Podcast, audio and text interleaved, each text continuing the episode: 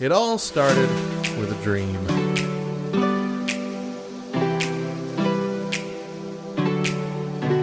This is so stupid.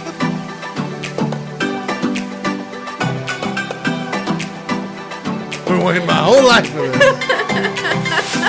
I got some things to say. I'm still slowly dying, but Uh. hey, we all are.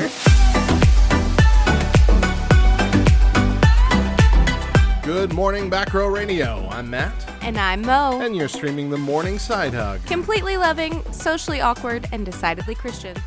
We are a Back Row morning show exclusively on backrowradio.com. On today's show, the worst things about Christians. Plus the latest news, random facts, and more.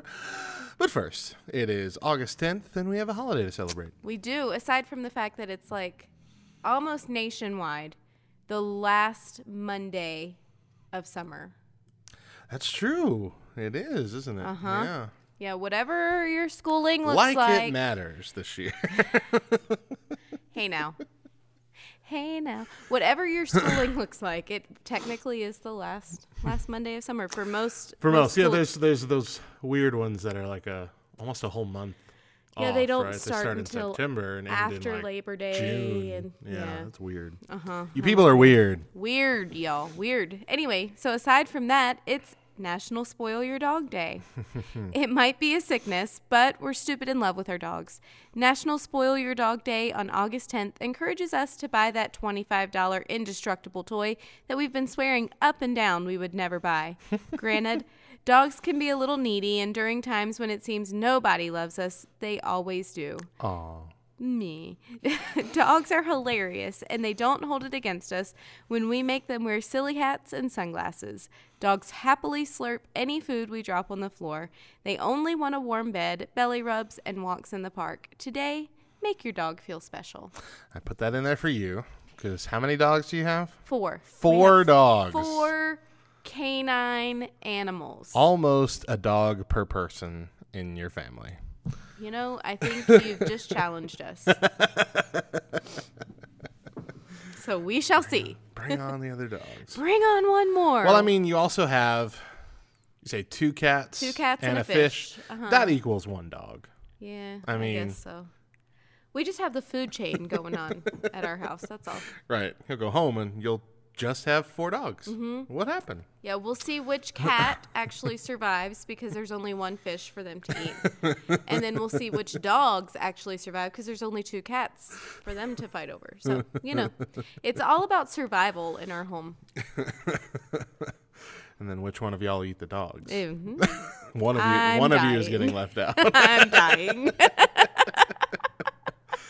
All right, well Mo, you've been gone for a long time. I have. And uh, a really long time. It's been years. It's been a long time. No, it's been uh, two weeks. Hillary Shouldn't filled in for you. left She did good. She did a without a good job. dope beat Without to a step dope beat. two.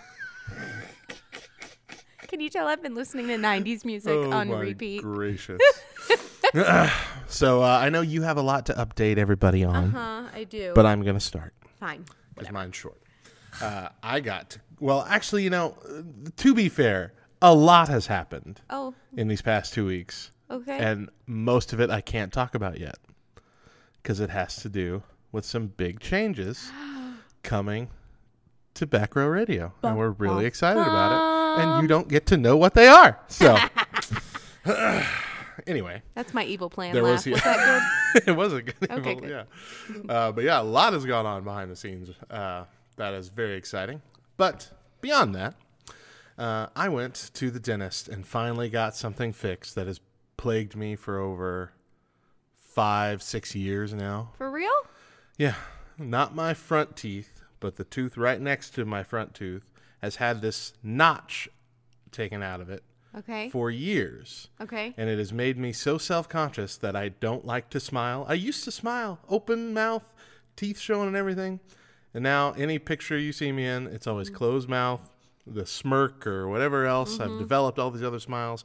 Whenever someone genuinely catches me off guard and makes me laugh and I open my mouth wide, I always like immediately catch myself mm-hmm. and you know, pull my lip down kind of thing. Mm-hmm. He's not lying, folks. Not anymore. Really? They fixed it. See my full teeth. I'm very happy. I feel a big leap in confidence just since then. It's been like a noticeable uh, attitude change. And it's also ha- helped me see just how much of that forcing myself not to smile I've been doing because Yeah. it's a habit now that I'm having to learn to break. Um, yeah, so I'm excited about that. so it's can I always tell you something? Sure. I don't see the difference. Thanks. But do you know why? Exactly. Yeah. exactly. But every now and then you'll you'll find a picture of me smiling somewhere on the internet, uh, usually taken by like our friend Carla when I'm Oh, not looking, gosh, or something worst. like that.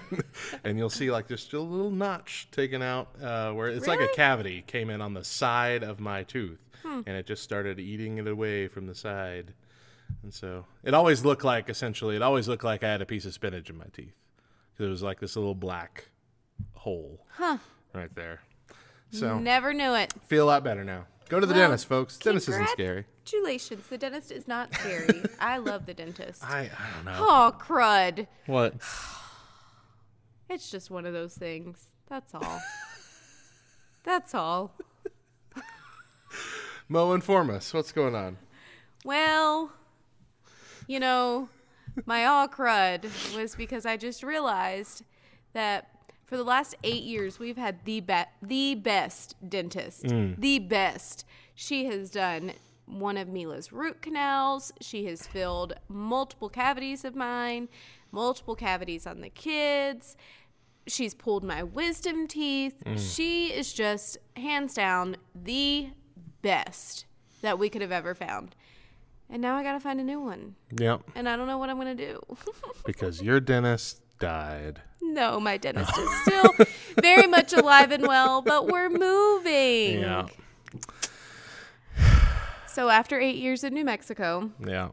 um, eight years to the day exactly, we will be driving out of New Mexico and moving to North Carolina. Sheesh. Yep. But it wasn't- hours away. It wasn't necessarily COVID that sparked this, right? No. Yeah, like not, at, all, COVID which is strange. Yeah. Because if anything uh, during this time you'd think would have sparked this, it would have been that. No.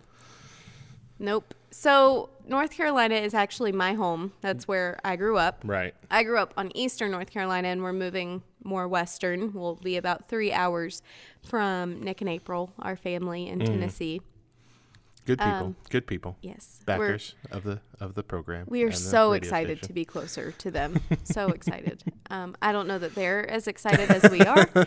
Oh, great! yeah. no, fantastic. Life for the last 15 Facebook years has been wonderful. We I get to pick when we see you, and now we don't.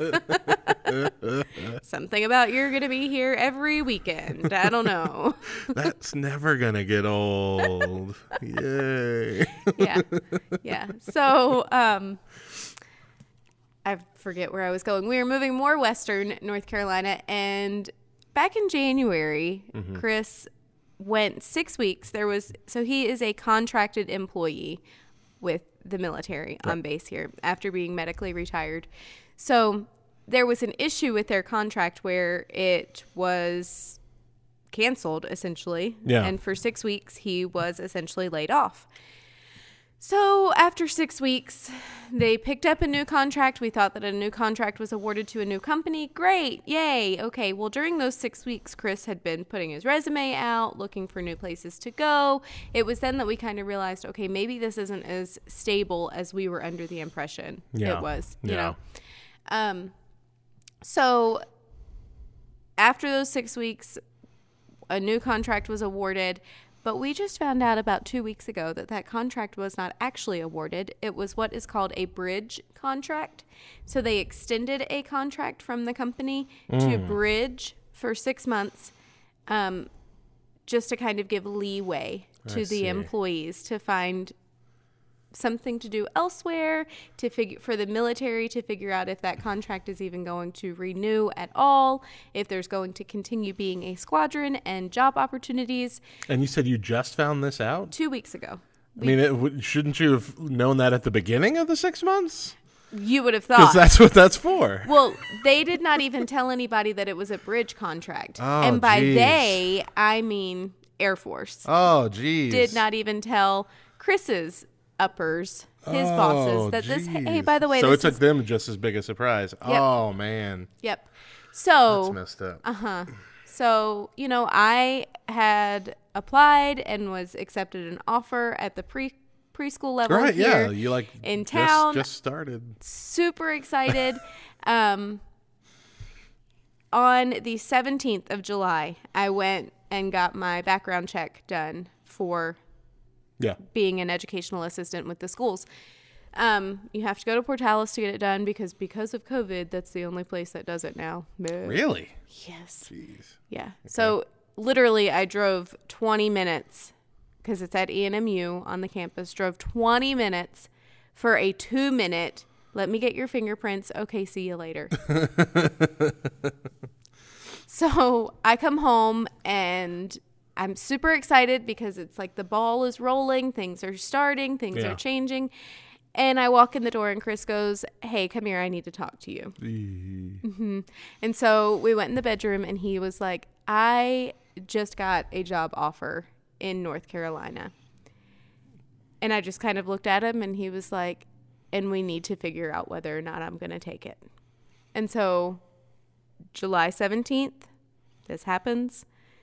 We go on vacation with my mom on the 24th. So, what is that? Five days?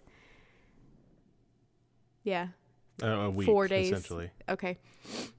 Um, and we are gone for a week Yeah. on vacation with my mom. And so during those five days, I kept going back and forth. We had to put our house on the market. We had to figure out how much it was going to sell for. We had to figure out how much of our stuff we were going to be able to take. What are we going to pack? What are we going to trash? What are we going to sell? What are we going to throw away? Right, because you had to do all this because his his starting day is today.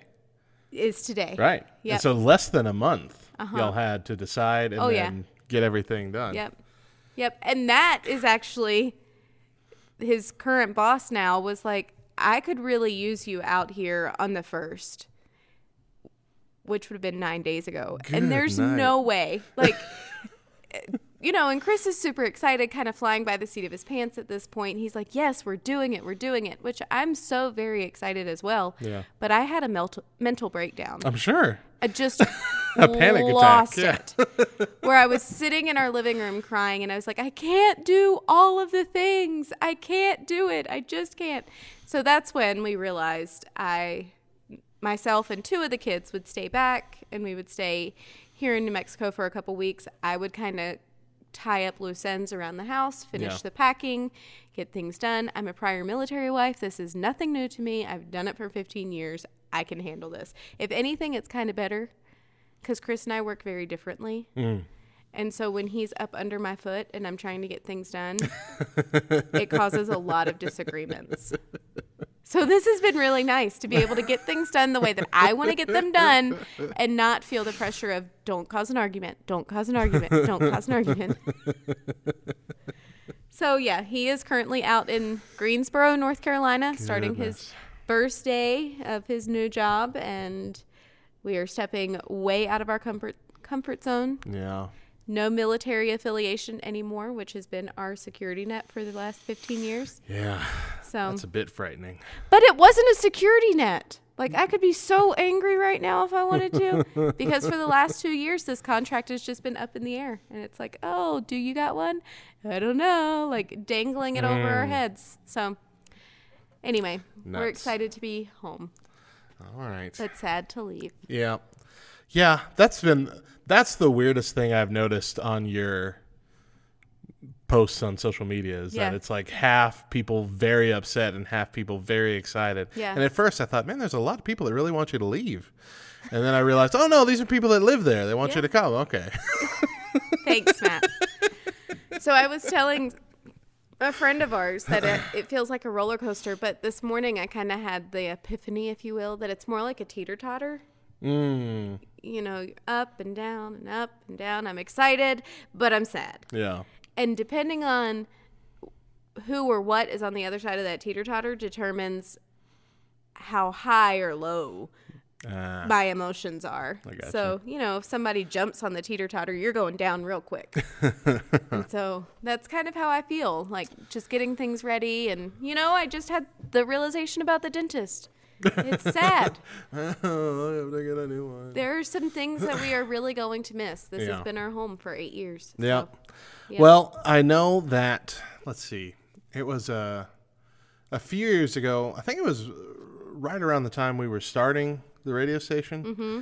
You came up with the the uh, I guess res- uh, realization that you'd be you'd be here forever because it's always kind of been up in the air. We did the we did the podcast for several years, three years at least, and there was always that kind of we might be moving back yeah. soon. We might be moving. We might be going away. And so there's always a thing in the back of my mind of, oh gosh, what do I do then? When's it going to And, happen? and uh, I know I- I've had a couple people uh, in our friend group who said who said back then, if she moves, I'll I'll, I'll I'm willing to step in right. and see how Everybody waiting to take my job. and um, so then you came to that realization. Now we're gonna be here. Well, we're, we're just gonna be here as long as God wants us to be here. And you you kind of stopped with the pining of I want to move back here. You got to this thing of I'm here. God has put me here. I'm gonna live here. You mm-hmm. know. And I was I was overjoyed. And then I don't remember if it was what happened in January or if it was a little bit after that, but it wasn't too long after that, at mm-hmm. least. The idea came, oh gosh, Chris is having to look for another job. Mm-hmm. And uh, at that point, the gears started turning in my head of, okay, what do we do? What do we do if they have to move? Because now it looks more real of a possibility than ever. And then Chris went back to work. yeah. And I'm like, all right. And God I- answers prayer.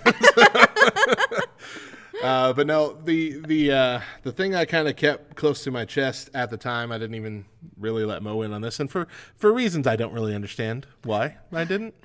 Uh, maybe it was denial. It was probably denial. I don't know. Just maybe. didn't want it to happen. I'll tell you what, though.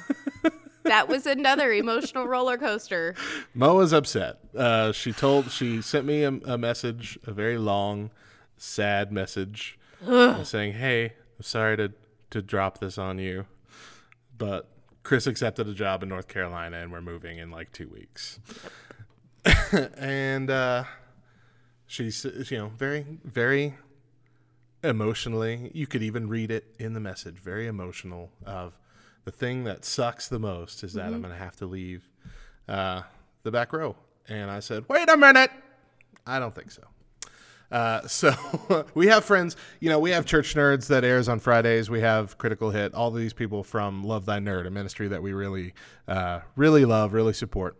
And they do a bunch of different podcasts, a bunch of different shows through uh, through Discord and a couple other other uh, formats because none of them live in the same place. Yeah. And uh, I didn't even know that for a long time because it sounds very professional. So they're helping us out, getting set up to where uh, here in a few weeks from now, at least maybe a month or so from now, uh, we're gonna try and do the long distance recording thing, which will be different. It and will it'll be. probably make the show feel a little bit different. Mm-hmm. But uh, I'm not willing to just say, okay, well, you're moving, you're gone. Peace you out, homie.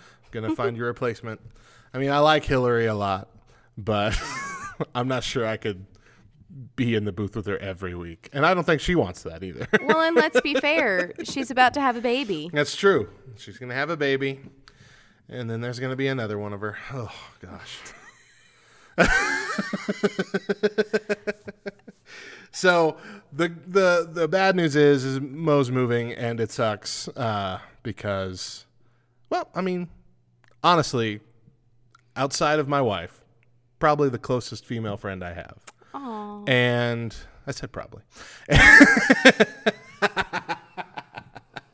no, honestly, How can uh, you take an all truly, truly, truly the closest female friend I have and have had for for a long time. It's uh, when I when I was growing up, I made friends with with girls a lot easier. Uh huh. I don't really know why, but I just Same. did. No, I'm just kidding. most of my friends uh, were girls for at least uh, the until high school, I guess, until Daedra, essentially. Um, and I didn't really have that anymore. Mostly on purpose, you know, because I'm, you know, married, or you know, you don't want to like actively go out there and seek friendships with women when you're a married adult. But we had so many different interactions, and then you jumped on the podcast, and we are very similar people uh-huh. to the point where it really felt like we could be related. And that was a realization I had very awkwardly with you one Sunday morning when it felt like you might leave. That one of those first times, like you mm. are like the closest female friend that I have. That's mm-hmm. not my wife. And I remember hearing that, and I remember you reacting to that and saying, "Oh, that sounded weird and kind of inappropriate."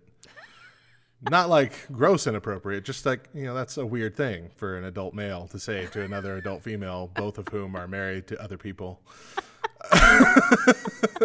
I don't always think these things through before Our I say them. friendship has always been weird and kind of awkward.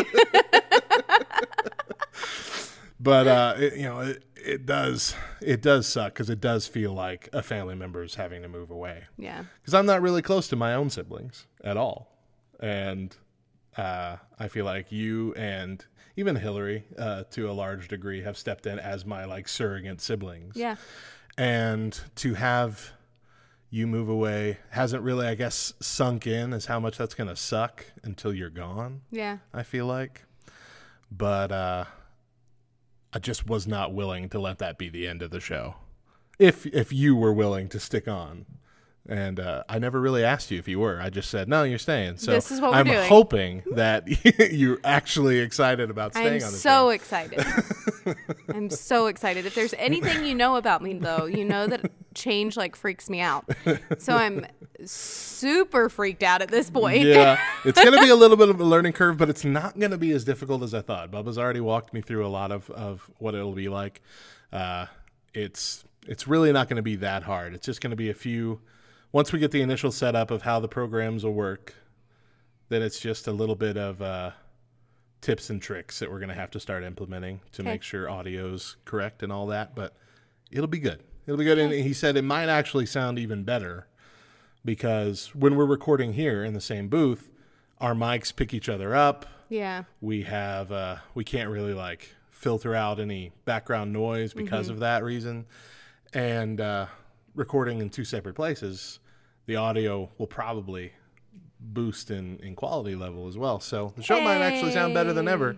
You being in North Carolina, You know, just make sure you get some good internet. and just remember, like, since February, since March, outside of family, you have seen me the most. That's true. So that's like I keep telling people that are like, it's so sad. I'm like, you haven't seen me since March anyway, so what's the big deal? like, Just, you should be acclimated to sad by now Exactly. I mean, I, exactly. how At much this point, really like, feel? it's kind of like I've already been gone. So who cares? All right, keep it here. Critical hit with Hector Miray coming up next. and when we come back, it's hard to be a Karen right now. Stick around.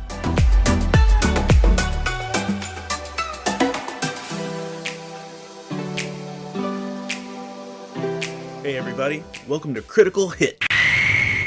I'm Hector Miray with Faith and Fandom, and I just wanted to share a quick thought with you. So, if you're remotely familiar with Pokemon Go, there's this thing called Community Day. Community Day is where a certain time, on a certain day, a specific Pokemon is out in the wild in great quantities. Not only is this Pokemon out in great quantities, there's a chance to catch a shiny version of that Pokemon. And for you muggles, that means it's rare. And we love doing community days. Our tradition for community day with our family is that we go downtown to the nearest big city and we roam around through that area and we catch Pokemon with just a big crowd of folks. Like literally, there's usually hundreds of people in our downtown area walking through a historic district, just playing Pokemon and having a blast. Well, gathering with hundreds of people anywhere right now is a little weird. Well, we're on vacation this week and we knew it was community day, so we thought we would hit up a local park And sure enough, when we got to a local park nearby where we're on vacation, we saw huddled people looking down at their phones and tapping fervently and knew, hey, there's some nerds. So we approached them and we joined in playing Pokemon Go with these people we'd never met before. And it wasn't walking around a big downtown area. It wasn't the people we were familiar with. But the fact of the matter is, we gathered there for the same purpose, even though it looked different. We're in this place right now with church culture where everybody's kind of freaking out on how to do things appropriately. Do we gather online? Do we gather in person? Do we wear masks? Do we not wear masks? Do we ask people not to wear masks? Most of us won't even tell people where to sit, let alone ask them to wear a mask. But here's the thing even if things are complicated and not the way we're used to, we can't give up meeting together and being the church, however it looks. Hebrews 10:25 says this, not giving up meeting together as some are in the habit of doing, but encouraging one another, and all the more as you see the day approaching. Y'all, if some strangers can get together in a park and play Pokemon without ever meeting before, the church, which is supposed to be the model for unity, can gather together and worship regardless of the circumstances, regardless of what we agree or disagree on. But the important thing is is that we don't give up and we encourage each other, even when we don't agree on how to do it. Faith and Fandom is a ministry of outreach and encouragement to geek culture. You can connect with us at Faith and Fandom, Finding God in Geek Culture on Facebook. We have several books of geeky Bible studies and devotionals. Book 7 just dropped and is the perfect place for you to start in the series a metric ton of memes, and have multiple podcasts, including Love Thy Nerds Pull List podcast, which I co host. I'm Hector Miray, and that's your critical. Welcome back to the Morning Side Hug, a Back Row Morning Show here on BackRowRadio.com. I'm Matt. And I'm Mo. And let's kick off this portion of the show with five random facts. Five random facts with Mo. The first recorded use of the word woke to mean well informed was in 1962 was in a 1962 glossary of terms you might hear in Harlem by the New York Times. Isn't that crazy? I did not know that woke. that term was that old. Get woke. Yeah. Mm-hmm. I literally heard it 4 years ago for the first time. I'm hearing it for the first time today. No, I'm just kidding. um, what does woke mean? Do, do they mean awake? Well, yes, they do mean awake, just in a different but way. more forcefully. Get woke. Since improving their menu options and ingredients used in 2016, Taco Bell has been one of the healthiest fast food chains in the United States. It's actually healthful. It says healthful. Fast yeah, food I don't know why it says that. In the United States. Strange. Taco Bell. But it is it is true, especially since the app where you can customize everything and make it as healthy or not healthy as you want. I'm I'm really I'm falling for Taco Bell oh again. Oh my gosh, why? It's so good. Why do all the people in my life love Taco Bell? I hate it. It's so I hate good. it. It's really good. Chris and Topher last Friday took their first leg of the trip out to North Carolina yeah. and they stopped for dinner at a hotel. Guess where they ate? Of course. Yeah. I mean, you know, the la- I'm back on keto because I realized that's the only thing that works. but the last thing I had before going back on keto was Taco Bell's new grilled cheese burrito. Mm-hmm. Oh my gosh. Thing's yeah. phenomenal. My kids like it. It's so good. It's the best thing they've come out with in years. I can't stand Taco Bell. it's awful. It's so good. It's so awful. good. They're getting rid of the potatoes, Mo. Are they? I mean, really I know I can't have them now on keto, but I would uh, like to have them one day. Yeah. Why? They're getting rid of a whole bunch of their stuff, but they're getting rid of potatoes en masse because of essentially COVID nineteen. They're they're limiting their menu. But I don't know if that means potatoes will never come back again. But I know there's a lot of people, especially like vegetarians, who go to Taco Bell because it is one of the vegetarian safe havens. Bless you are very upset that they're getting rid of the potato because they have like a they have a potato taco, they have a potato burrito. Mm-hmm. You know, mm-hmm. they have all these vegetarian options. Yeah. Using the potato as the meat. Now they're gone. That's dumb. Yeah. So yeah, that happens in like three days, everybody. So get ready. Go go to Taco Bell this week, every day this week. Go get your cheesy fiesta potatoes. Those are Mila's favorite. They're so good. Yeah. You know, I can admit that those are good. Mm-hmm. But They everything else is well, garbage. which is dumb because they don't do potatoes enough.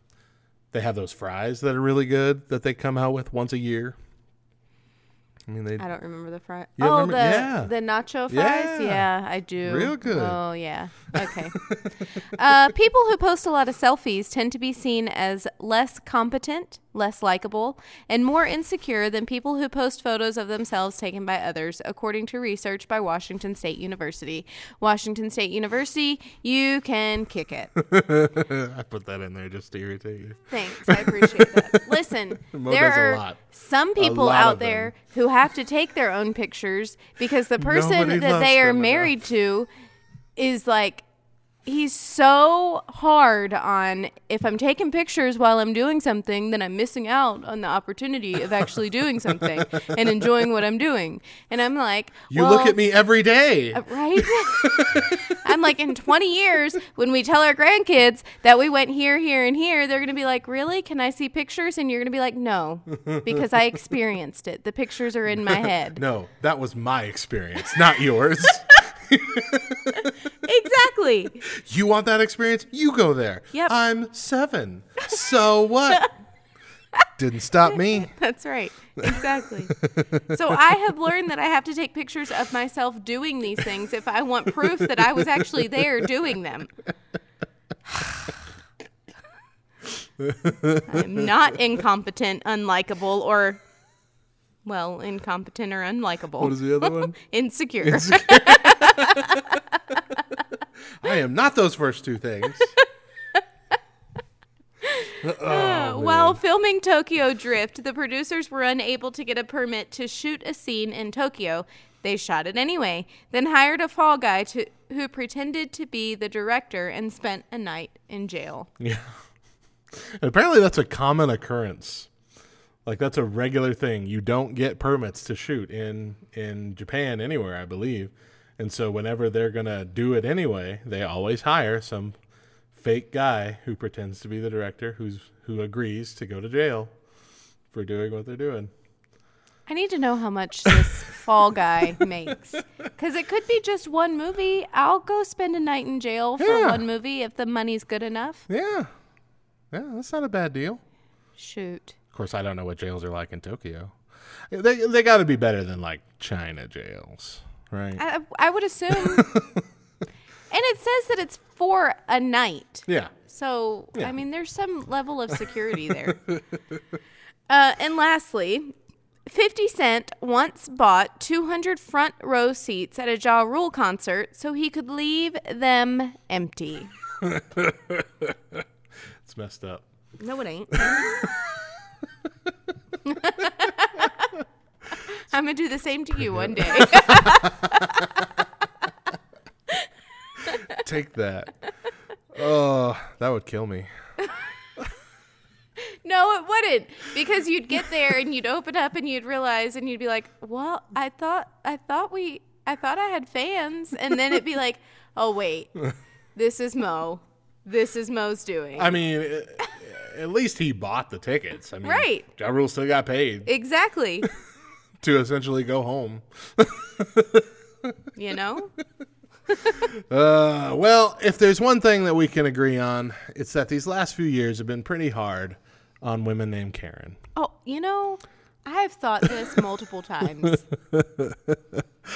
And so, in in the most Karen way possible, a panel of white women, all named Karen, appeared on a United Kingdom television show two weeks ago, in which they blame the media and anti-racism protests for unfairly stigmatizing their name. Okay, Karen. A group of Karens discussed how their shared name has unfairly become synonymous with racism and anti maskers through memes, TikTok videos, and news reports in recent months. That is the weird thing, is that it has become an actual real term like in news reports and on online uh, like official channels. That is the strange part about it. And so I could understand being upset. Sure, I can understand being upset. but here we go. One of the Karens, an Oxfordshire woman, highlighted a change.org petition they recently set up to show This is not fair for us to have to put up with this. Appearing on ITV, the morning program uh, last Monday, the Karen panelists said their name is being used to label entitled white women and other people of bad character, something they should be able to discuss without ridicule. A few of the Karen panelists said racist people should simply be described as racist, as they urged news outlets, tabloids, and social media users to refrain from lumping them in with the bad behavior expressed by random white women and others in viral videos across the globe. I mean, I'm so disappointed. but again, like this is perfect for showing us why the name Karen was chosen in the first place. Living up to the name, ladies. Living up to the yeah, name. I mean, they even specifically say unfairly used to label entitled white women. and that's, I mean, I, I I completely understand not liking what's happening, sure. but at the same time, right now, we're talking about a lot more important things than someone using your name, which isn't you, just using your name as a joke. You know what? you know what would be such an easier solution to this problem? Hmm. Changing your name.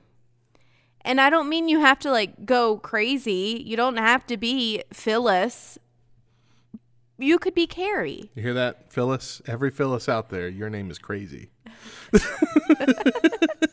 Anybody The who names their kid Phyllis these days. The only Phyllis crazy. I know is not crazy at all. She is the least crazy person I've ever met in my entire life. That's Kevin's mom. Oh, that's right. She, She is is- pretty nice. She is not crazy. Very down to earth.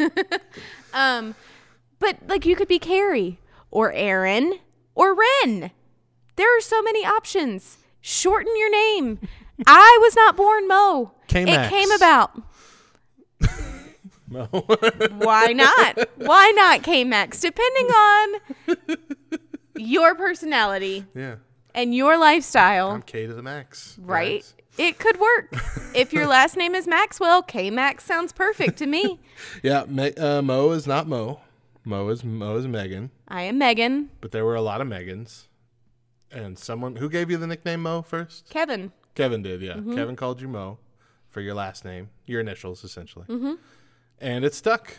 And I think I was the last one to jump on board You were. because it was weird to me. Well, there were a lot of people who also thought it was weird. You know, Yeah. Samantha gave me the hardest time for the longest time that I was okay with being called Mo. Her You dad. were like even in favor of it. oh yeah, Yeah. absolutely. Like I've always wanted a nickname. This is a cool one. Yeah, yeah. Yeah.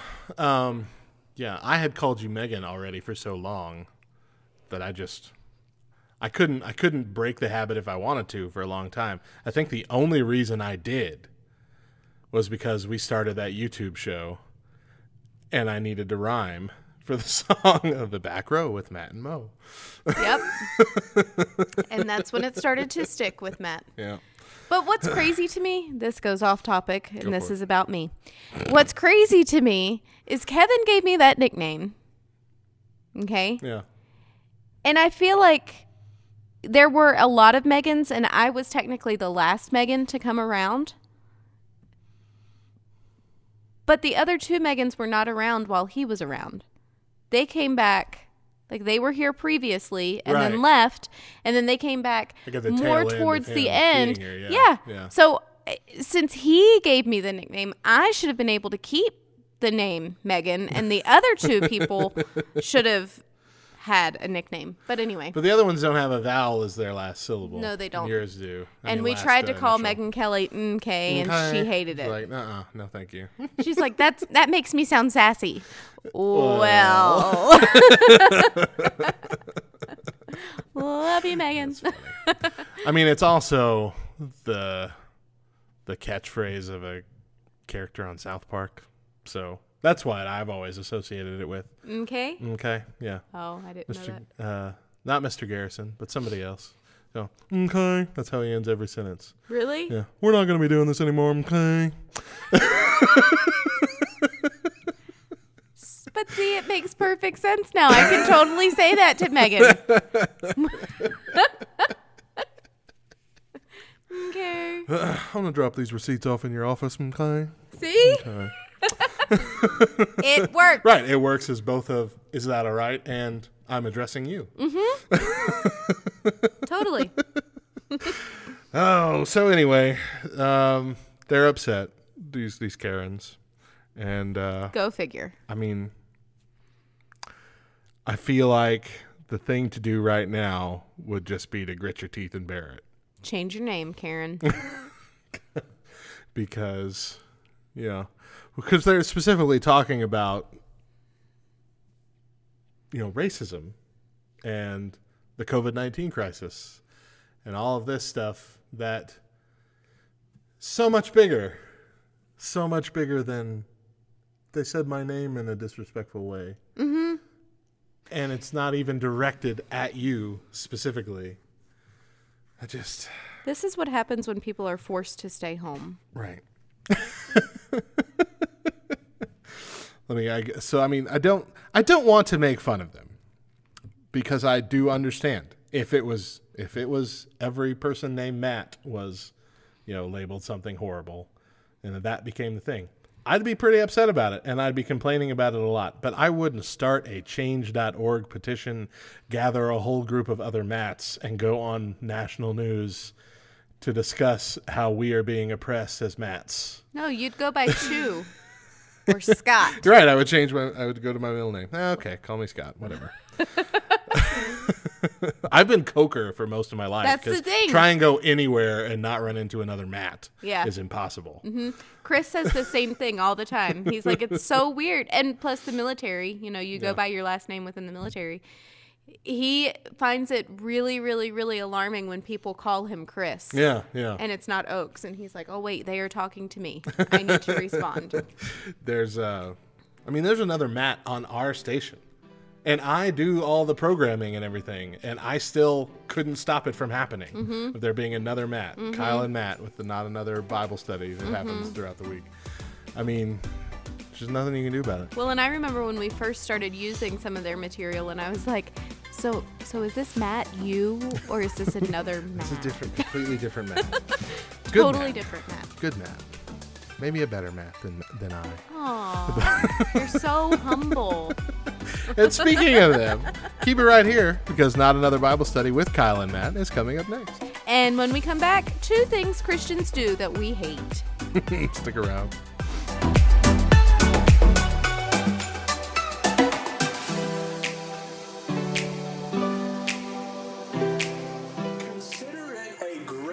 Joy, my brothers and sisters, whenever you experience various trials. Guys, that's James 1 2 in the CSB.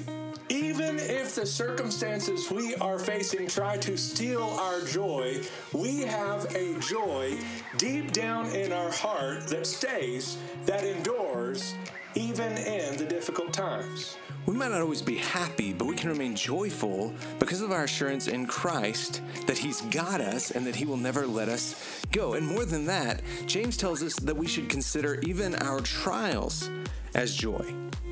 Now, why? Because, well, let's take a look at that passage in context. James writes, Consider it a great joy, my brothers and sisters, whenever you experience various trials, because you know that the testing of your faith produces endurance.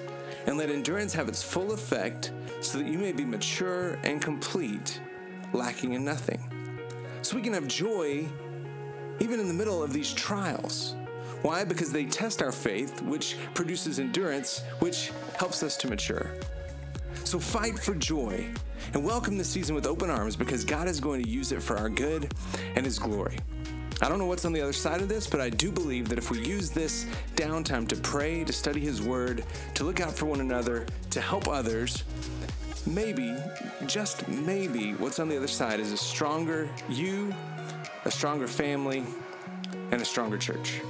We would love to connect with you on Twitter at NAB underscore podcast or on Facebook under our name, Not Another Baptist Podcast, or on our website at notanotherBaptistPodcast.com.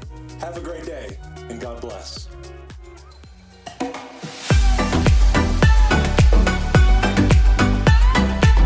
Welcome back to the Morningside Hug, a Back Row Morning Show here on BackRowRadio.com. I'm Matt. And I'm Mo. And in this portion of our show, and actually uh, this is going to be part one of what's going to be a four part series. Uh, Mo and I are going to be sharing some aspects of Christian culture that, that are absolutely annoying and at times even offensive. Now, while we may do this in a kind of lighthearted tone, this isn't simply a gripe session. It's it's certainly not just to hate on our fellow Christians, but at its heart, it's a challenge for all of us to do better because in fact, many of the things we'll go over in the series we have been guilty of ourselves. Maybe occasionally still are guilty of ourselves, but they are definitely things Christians do that suck. So Yeah. let's just dive right in. Mo's got her first one. Uh, I think one of the very first things that I thought of was the amount of arguments over unimportant talk- topics. Mm-hmm. I almost said documents. Documents. Documents. Uh, over unimportant topics. So things that don't hold any value to our salvation or really how we should be walking out our Christian life or, you know, our, our faith in Jesus. It's just really stupid, unimportant topics, but that Christians get really defensive Really over. worked up They take a very, very, very defined stance on one side versus the other. You know, which version of the Bible is best. Mm-hmm. There's a whole group of people that think only King James. Right, it's a whole denomination unto Yeah. themselves. Uh-huh. And it's mentioned in every single sermon you ever listen to. Oh, yeah. this. At some point, they throw in how the King James is the only Bible they need. So, in 15 years of marriage, and 13 years of that being Air Force in the military, hmm. I have never seen Chris come home more exhausted than the day that he was sitting in his office and his fellow coworker is one of those KJVers and had spent the entire 8 hours of their day telling Chris how he was wrong Yeah. because he was reading New King James Because see, that King that James. is how it works. It's not a this is my preference. Yeah. I prefer the King James version, and here's why. Uh huh. It's if you don't agree with me, You're wrong. you're wrong and possibly going to hell. and let me show you all the reasons why you're wrong. And then, I mean, hymnals versus contemporary music, even Well, now it's it's hymnals versus classic contemporary versus now contemporary. Oh, yeah. it's completely different than it was in the '90s and Yeah. early 2000s. Yep. yep. And I, I've got to say, this was an argument, this last one that I'm going to talk about was an argument probably five, ten years ago. But now with the change of events, I'm very pleasantly surprised at how a group of these people have just kind of stepped up to the plate and kind of welcomed in the rest of the world mm. because, I mean, there is no getting away from it. But I'm talking about homeschooling versus public schooling versus private schooling. Yeah. And so, you know, there was a time where I can remember when we were in school, my parents getting a lot of flack for sending me to public school. Mm. You don't send her to private school? What? well, no, we don't have thousands of dollars to just yeah. blow, you know? And and of course, if we were to say blow, then they would be like, but it's not blowing it.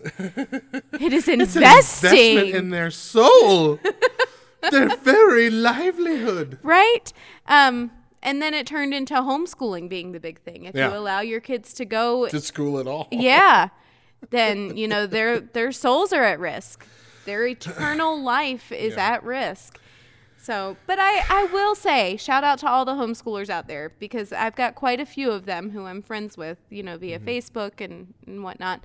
And we were homeschoolers for one time, but Very short. uh, two than- years that was it. I can't do this anymore. exactly. Can't do a third year. I'm done. Um, but I will say shout out at least to the homeschoolers that I know personally. They've really wrapped their arms around the rest of the world Yeah. lately and just kind of encourage them. And Welcome to our world. yeah, it's kind of like a cult. it's kind of weird. like, One of us. One of us. but yes, we do we do argue about stupid things uh, a lot, and one of the bigger arguments, which we we we try not to talk about a lot, oh gosh. and I try to even like in our Facebook group, I don't really allow jokes about this in there, just because I know immediately it's going to turn into a comment section nightmare, Here we go, y'all. and that's Calvinism versus Yes, I knew you were going there.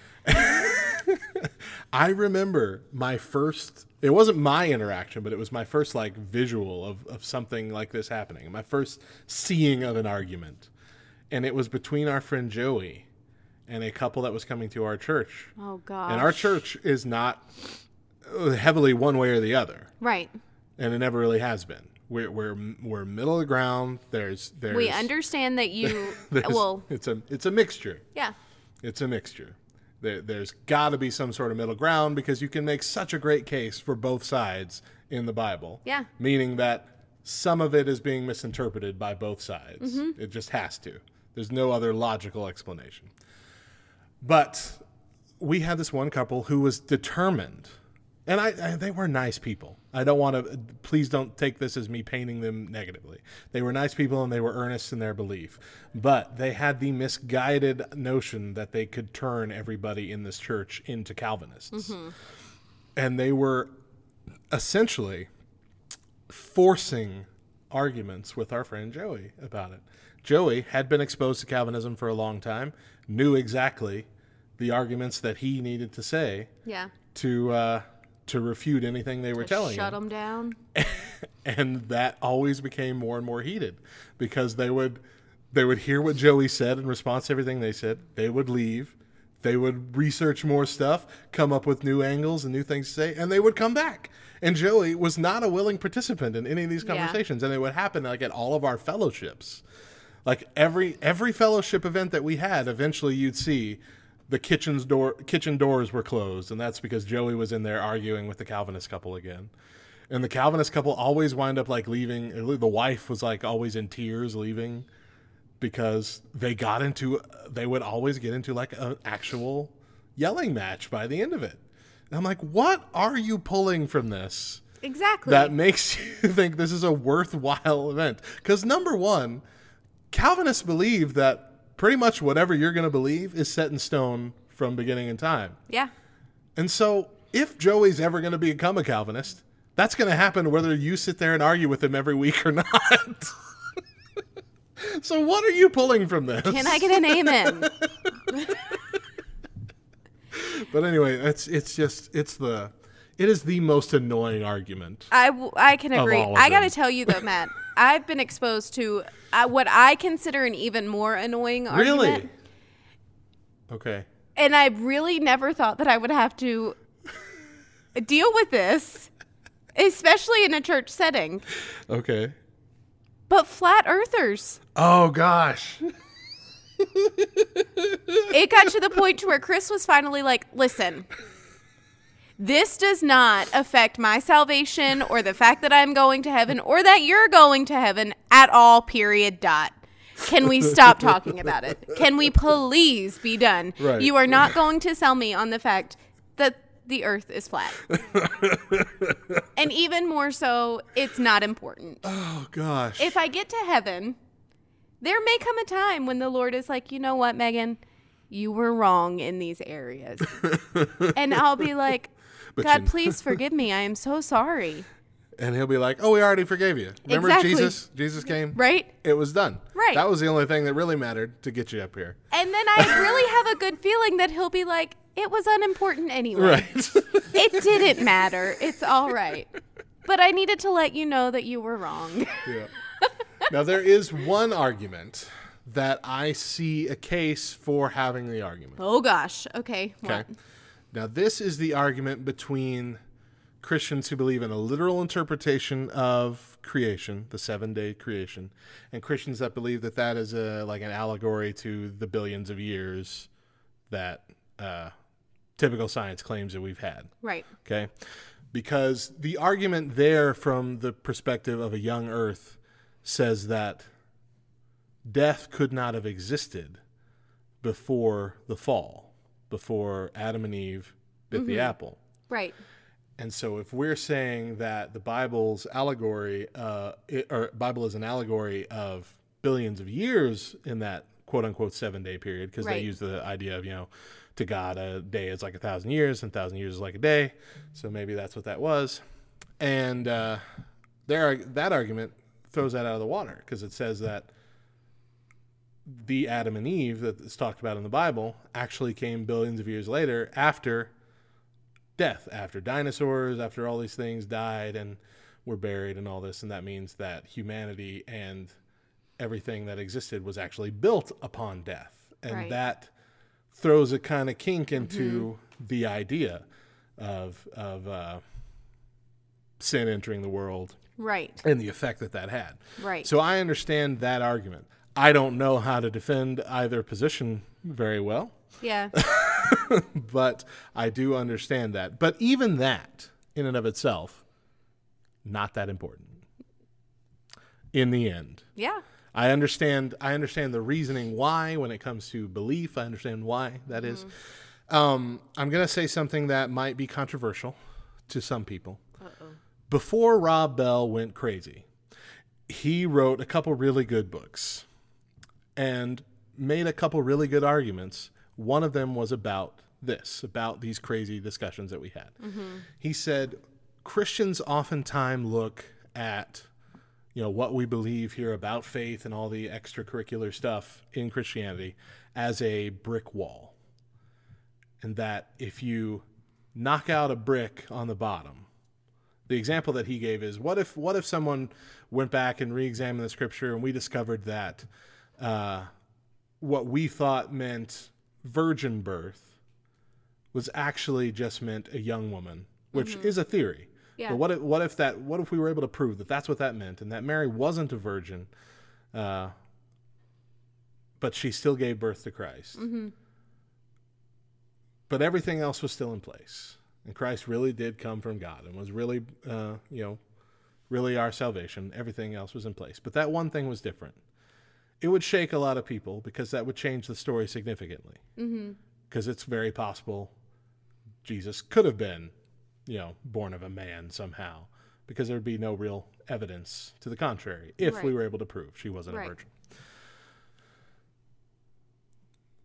If you think of that as a brick in a wall and knock that brick out, the entire wall structure is now damaged to the mm-hmm. point where it will take very little else to knock it over. Mm-hmm.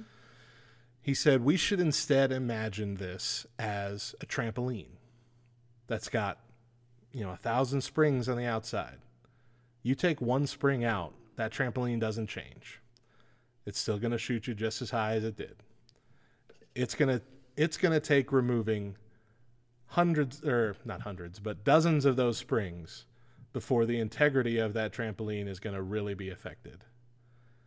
Hmm. And I thought, you know, it's not the easiest metaphor to get your head around, but it does make sense in that there are a lot of things that really aren't the biggest deal that we don't the hills that we don't have to die on mm-hmm. that we can just live by faith Yeah. live by faith that we're not going to understand it all and that's okay Right.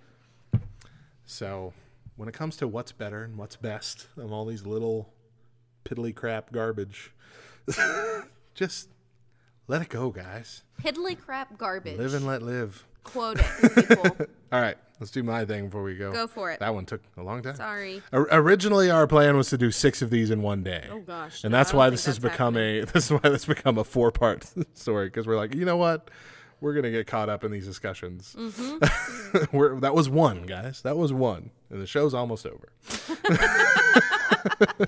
All right, so here's mine. Mine is sometimes you need to be friends first, and let me set this up. Rick Warren from Saddleback Church gets a lot of undue hatred. He does. And one of the more recent things is that there was a time where he went to the Islamic community in his area and set up fellowship events where him and the uh, I don't know what their pastors are called in the uh, Islamic church, but him and the pastor of the Islamic church got together and led this fellowship event between the two uh, two communities Christian community and Islamic community in the area. And they played like soccer out there, and he made it a point to say, and it wasn't a Christians versus Muslims, it was a it was adults versus kids, and Yeah. the kids won. You know, it's it was a it was an event to just be together as people, Build community. build community. And he got still to this day gets torn up and down for it as some person who believes that uh, Islam and Christianity are essentially the same. Mm-hmm. Now, he did, you know, he did say that the idea was to get them to realize that we do believe in the same God. And the way he was talking was the original God of the Old Testament. We mm-hmm. started in the same place. Mm-hmm. We've ended up in a different place. He wasn't saying that we're both worshiping the exact same way right now, we're both going to heaven. He was saying we have a common starting point. And that can lead to conversations on how to get us at the same ending point in the future. What he's doing is what Jesus did when he went to parties filled with tax collectors and and and prostitutes and all this. He didn't go there and condemn them. He didn't go there and uh, drag them to hell. He went in there and fellowshipped with them, yeah.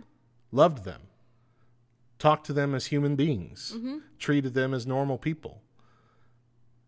And most of those kind of people wound up following him, or at least a good portion of them. A lot, I know a lot didn't, but a lot did. And mm-hmm. that's the point. It's not about the numbers per se, it's about reaching the people who would be willing to listen only if they're treated like brothers and sisters Yeah. friends and family. And sometimes, you know, when the Bible says, you know, be all things to all people, it's it's about putting yourself in a position where you can love people 1st And that will in turn open the doors to future conversations and future um, of them letting their guard down or considering things. There's there's got to be, especially since 9/11, there's got to be a huge amount of the Islamic community here in America and around the world, but specifically we're talking about here, here in America, who have seen the reaction of a lot of Christians to Muslims in general since mm-hmm. since 9/11 mm-hmm. and thought there's no way I would ever be a Christian. Yeah. Absolutely. They, they've already judged the entirety of the faith based on us, and that makes perfect sense. And that is our duty to try and fix. Mm. One of the things that that happened uh, in this church when we were we were looking for a pastor at the time, and so our deacons team were leading things, and uh, they're great people, absolutely fantastic men of God, but they're not pastors and mm-hmm. they've not been trained in all the the nuances of how to run a church and and even a lot of pastors would make these same mistakes. But we were also running a program called Celebrate Recovery at the time. Mm-hmm. Celebrate Recovery, which we still are. Celebrate Recovery is a program that reaches out to people of all habits, hangups, and hurts. And one of those includes struggling with homosexuality, mm-hmm. which I have seen not many, but enough to know that this program can be a help to people who struggle with that as well. Absolutely. Unbeknownst to most of the church during this season, there was a organization of several churches in this town who was putting together a big ad in the paper, full page ad in our local paper, taking a stand against uh, gay marriage at the time. So this was long before it became a national legal thing. It's taking a stand against gay marriage. Big, full page, full color ad about we stand against gay marriage, which, while we do, biblically as a standard, we don't have to rub it in the whole community's face because that doesn't come off as a uh, we're standing for God. That comes off as a get out of our town. You know that that get, that comes off as a spit in the face of homosexuals. You're not welcome. Yeah, and I remember they called up our, our church wasn't part of the group that started it, but then they started calling other churches to see if they want to put their Right. their name on it. And I remember seeing that ad and seeing the logo that I created on that ad for our church, and I was ticked. Mhm. I And was heartbroken. Yes. Like, how can we ever expect anybody who's struggling with that, who has the inkling in their brain that maybe they want to get past this in their life and maybe they want to surrender this to God. How can we ever expect anyone in that community to walk through our church doors when we do stuff like that? Mm-hmm. but all that being said, the problem is is we tend to be more vocal about the things that we hate Absolutely. than about the love that we have. Mm-hmm. And that is why the world sees us genuine, generally in that manner mm-hmm. as hate filled. Mm-hmm. And that's also why they see us as hypocrites, oh yeah. which is the hardest thing to get past when someone has come to that conclusion based on what they've seen or what they've experienced in their life. It's the hardest thing to get them to turn their opinion around that all Christians are hypocrites which we are. I mean, that's by nature of the thing is we we're all hypocrites. Even you know, even Paul in the Bible talks about how I know what I'm supposed to be doing and I preach these things to other people and even I still do things I don't want to do. Mm-hmm. That is the nature of it. The point is is that we're supposed to be humble about it. Mm-hmm. We're supposed to be willing to admit that we're hypocrites, not just point fingers at everybody else's sin. Mm-hmm. Yeah. I'm getting heated. You I didn't realize that. breath. I'm sweating now. Take a breath, Matt. um, talking about we make more noise for the things that we hate than the things that we love. Yeah. You know, I when I die, that's honestly one of my biggest fears. I don't ever want for my kids or my grandkids or my nieces and nephews, extended family to be like, well, Mo was against this, this, this, and this. She hated a lot of things. Do you know what I mean? yeah, I want absolutely. for them to be able to say, she stood up for this. Yeah, She aligned herself with this. You know, these were the things that she loved. These were the things that she stood for, not these were the things that she stood against. Right. You know, I would never want for my voice to be so loud and so overpowering for the things that I'm against that it, it takes over the things that I stand for. yeah, Because where's Jesus in that? yeah, you know if i'm constantly arguing about the things and i think that our two our two topics kind of like intertwine with each other yeah, um but if i'm if i'm constantly arguing over the little unimportant things i'm not spending near enough time talking about jesus absolutely. That's just a fact Which, as we discussed in your thing, is really the only thing that matters. that can i get an amen can i get an e- amen the yeah, the last thing I wanted to bring up is we we talked about them a little while ago. Um, but love thy nerd. The reason that topic came to my mind is in researching, you know, the love thy nerd ministry a little bit more. It's not just you know Christian nerds. You know, their their actual mission is to reach out to communities and fandoms and things that have been demonized by a lot of Christian circles. Mm-hmm. Like people who play Dungeons and Dragons. Mm-hmm. yes They're just creating a story. It's not. People say it's like a gateway to. You can read a Chick tract how it's a gateway to hell. yes Playing Dungeons and Dragons. It's literally just. It's it's knights and dragons. I mean, I mean, I mean, it's Lord of the Rings, guys. I mean, it's Well, Narnia that, here. No, no, no, no, no. that also, Lord of the Rings, Yeah, also is very controversial Yeah. in in those kind of circles. My when my parents were the youth leaders, you just brought like this whole memory up to me. when my parents were the youth leaders, and this is late eight or not late eighties, late nineties. All the boys would come over and they would have their huge PCs with them, Mm-hmm. okay? And they would all set up their computers Yeah. on the dining room table and they would all play Dungeons and Dragons. Yeah. Okay. Word got around and leadership got wind that my dad was allowing the youth boys to play Dungeons and Dragons. And it was like the worst thing in the world. And my poor dad was like, I don't understand what I'm doing wrong. I'm creating fellowship. Right. I'm meeting They're them where fun. they are. What's going yeah. on? Absolutely.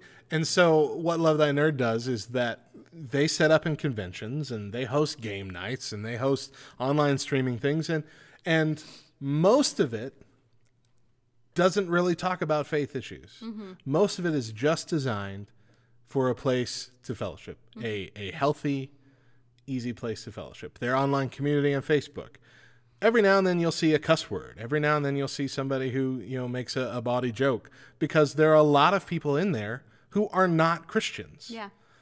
but they're still wanting to be a part of the community. And they know what Love Thy Nerd is. Mm-hmm. It says Jesus and Christ a thousand times on their front page. And mean, not they- in a derogatory way. right manner. and not enjoy yeah i mean it's it's clear that this is a ministry and yet they still want to be a part of it that speaks to me as people who are doing this right mm-hmm. because it is those people who see what this is anyway and say i'm going to stick around because this is a fun group of people who don't treat me like the scum of the earth. Absolutely. and it's going to be those people who over time their heart gets chipped away. Mm-hmm. And they truly want to start seeing what this jesus guy is all about. Mm-hmm. How is that not the perfect way to do that? Because otherwise the other option is continue to point the finger at them tell them that they're awful and whatever happens to them nothing Mm-hmm. very few people are actually shamed into coming to christ Right. I've never heard a testimony of someone being shamed by other people Yeah. coming to Christ. I've heard testimonies of them feeling their own shame, Right. stuff that they know they're doing wrong. But someone who are just saying, "Oh, you like Dungeons and Dragons? Well, you're going to hell until you stop playing Dungeons and Dragons." That person is never going to come to church. Nope. So, I real quick, go ahead. I'll let you have the last word. I just this has been really heavy on my heart for the last several several weeks. And I think that it's just coming with the realization, you know, so many people are at, at home and they're using their phones a lot more and social media and they have a louder voice. And it just really hit me. And I've been talking to Chris about it. Talk, I talked to Kara about it last week. Um, but we are building something within our life. Everyone. And it's one of two things. You are either building a wall or you're building a bridge. Hmm.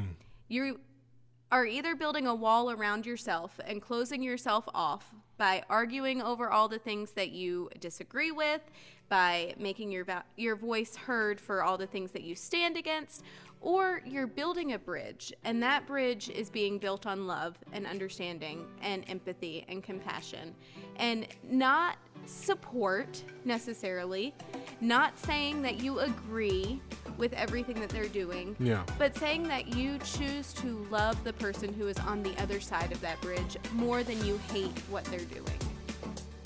You're either building a wall or a bridge. Absolutely. I like that. I like that a lot. We're going to leave it there. We've got plenty more to complain about. and we'll do that tomorrow. So uh, yeah. join us again then. Keep it here. Uh, we'll be back in just a bit to share something that we love. We'll also share a verse of the day and send you on your way. Stick around.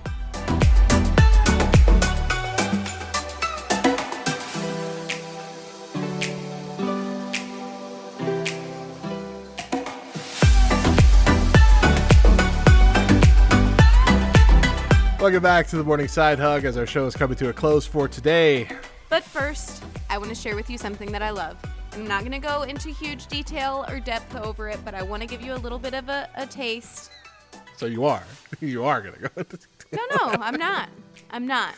Okay. While we were on vacation, I started reading a book that was gifted to me a few months ago. Um, and it's by Jackie Hill Perry. It's called Gay Girl, Good God. And it is her testimony. If you don't know who Jackie Hill Perry is, look her up. the name sounds familiar. She. Is she the per- lady that died recently? no, no, no, No. She is still that very was much Ra- alive. That was Rachel something or other. um, Okay. Jackie Hill Perry's testimony is right there in the name of the book Gay Girl, Good God. She identified as a homosexual woman, and then Christ entered her life, and big things happened. Okay. And so it's amazing. It is heart wrenching. Um, but I was able to see myself in a lot of places in her testimony, see myself in a lot of parts of her story that a lot of females struggle with growing up, and especially a lot of females with trauma in their in their life struggle with. So if you've seen it on the shelf and you've wondered about it, but you've been afraid to pick it up because of the title, pick it up. Do it. You will not regret it. The title issue is always a thing, Yeah. which there's been several books that I've seen that I'm like, I want to read that. And like, I don't want people to see me reading that. Exactly. Because they don't know what this is either. Yeah. They're just going to read that title and assume something about me. Mm-hmm. Yep. Thank goodness for Kindles, everybody. right? Kindle Unlimited, everybody. Yeah. Uh, okay, really cool. All right, let's close out our show with the Bible verse for the day Psalm 119, 105. Your word is a lamp to my feet and a light to my path. Thank you for joining us. There's a Back Row Morning Show every weekday at 8 a.m. and again at 10 a.m. Eastern Time. Mo and I bring you the morning side hug most of the week, and Bubba and Anna bring you church nerds every Friday. Follow us on Facebook, Twitter, and Instagram at Back Row Radio. And don't forget to join our laughter inducing Facebook community, Back Row Baptist Church, by going to backrowbaptist.com. If you miss a morning show, you can subscribe to the podcast version of the Morning Side Hug on Spotify, Apple Podcast, and most podcast apps, and catch up on our new Monday through Wednesday shows. We've got some big changes in the works coming in just a few weeks, so get ready and get excited. More details to come. That is it for the show. We'll be back tomorrow. We hope you will too. Once again, I'm Matt. And I'm Mo. Remember that Jesus loves you. Pray for the Karens in your life. And if you see us around, we love a side hug. Bye.